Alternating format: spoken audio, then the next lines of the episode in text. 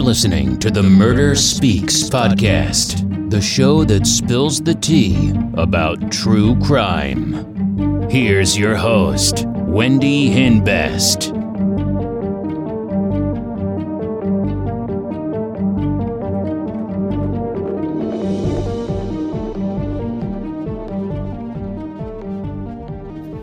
Hey guys, welcome back.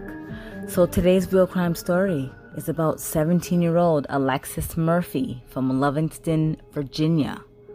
August 3rd, 2013. Alexis left to go shopping around 6 p.m. She had to buy some hair. I know what that's about. Trust and believe. So Alexis left to go shopping around 6 p.m. and didn't return. The police called the FBI to help find her. There was a history of girls going missing on Route 29. The police find her car in a parking lot, but there was no sign of her body. Alexis told her family she was going to Lynchburg, but her car was found in the opposite direction towards Charlottesville. The police view surveillance footage and see her car pulling into a movie theater parking lot at 10 p.m. on Sunday. Alexis went missing on Saturday. On the surveillance footage, the police see somebody getting out of her car, but the video is so grainy, the police can't see who it is. The police started viewing her social media and online activity, and a guy in Lynchburg stood out. It was a guy Alexis communicated with and was supposed to meet up with. The police talked to him, but he tells police Alexis ghosted him. 6 p.m. to 8 p.m., Alexis was at a Liberty gas station. The police see her on the surveillance footage. The clerk tells police Alexis and a guy had a small interaction. The guy had a tattoo of Daffy Duck on his neck. His picture was on the news. They see him on the video in a porn shop about 45 minutes before he interacted with Alexis at the gas station. His name is Randy Taylor. He lives in a small camper. The police go and talk to him. He tells police that he does not know her and has never seen her before. But the police know he's lying because they have him on video at the gas station. So they search his property and they find Alexis's cell phone. They also find an earring and a strand of black hair that belonged to Alexis Murphy. The police talked to him for several hours.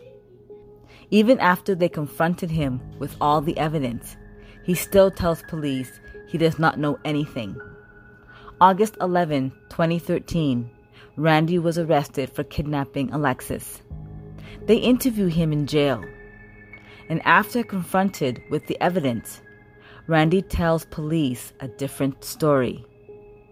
He tells police that he invited Alexis to come to his camper and smoke weed, and she came with her black male friend, Damian Bradley. Apparently, they both left his camper around 9 p.m. in separate cars. The police were not buying his story. The police talked to Damian and take a DNA sample and was able to clear him.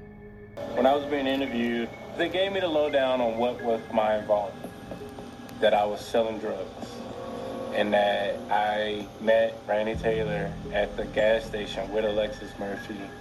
And Randy Taylor mentioned that he wanted to buy drugs. And apparently I was a drug dealer, so I was gonna sell him drugs. So the story is that I went out of my way to leave from the local burger joint to drive to his house with Alexis Murphy to sell him drugs.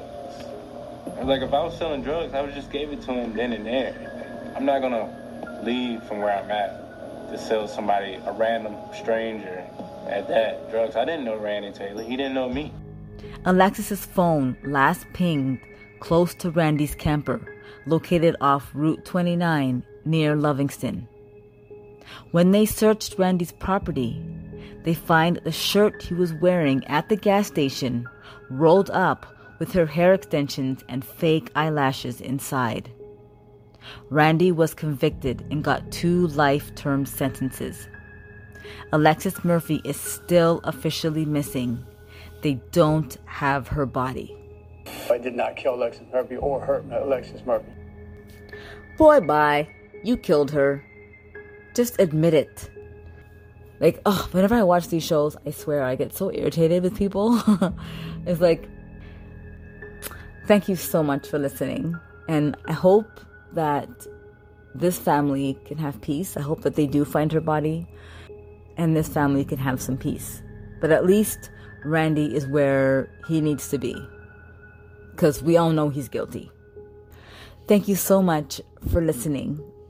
If you like it, please share it. Sharing is caring.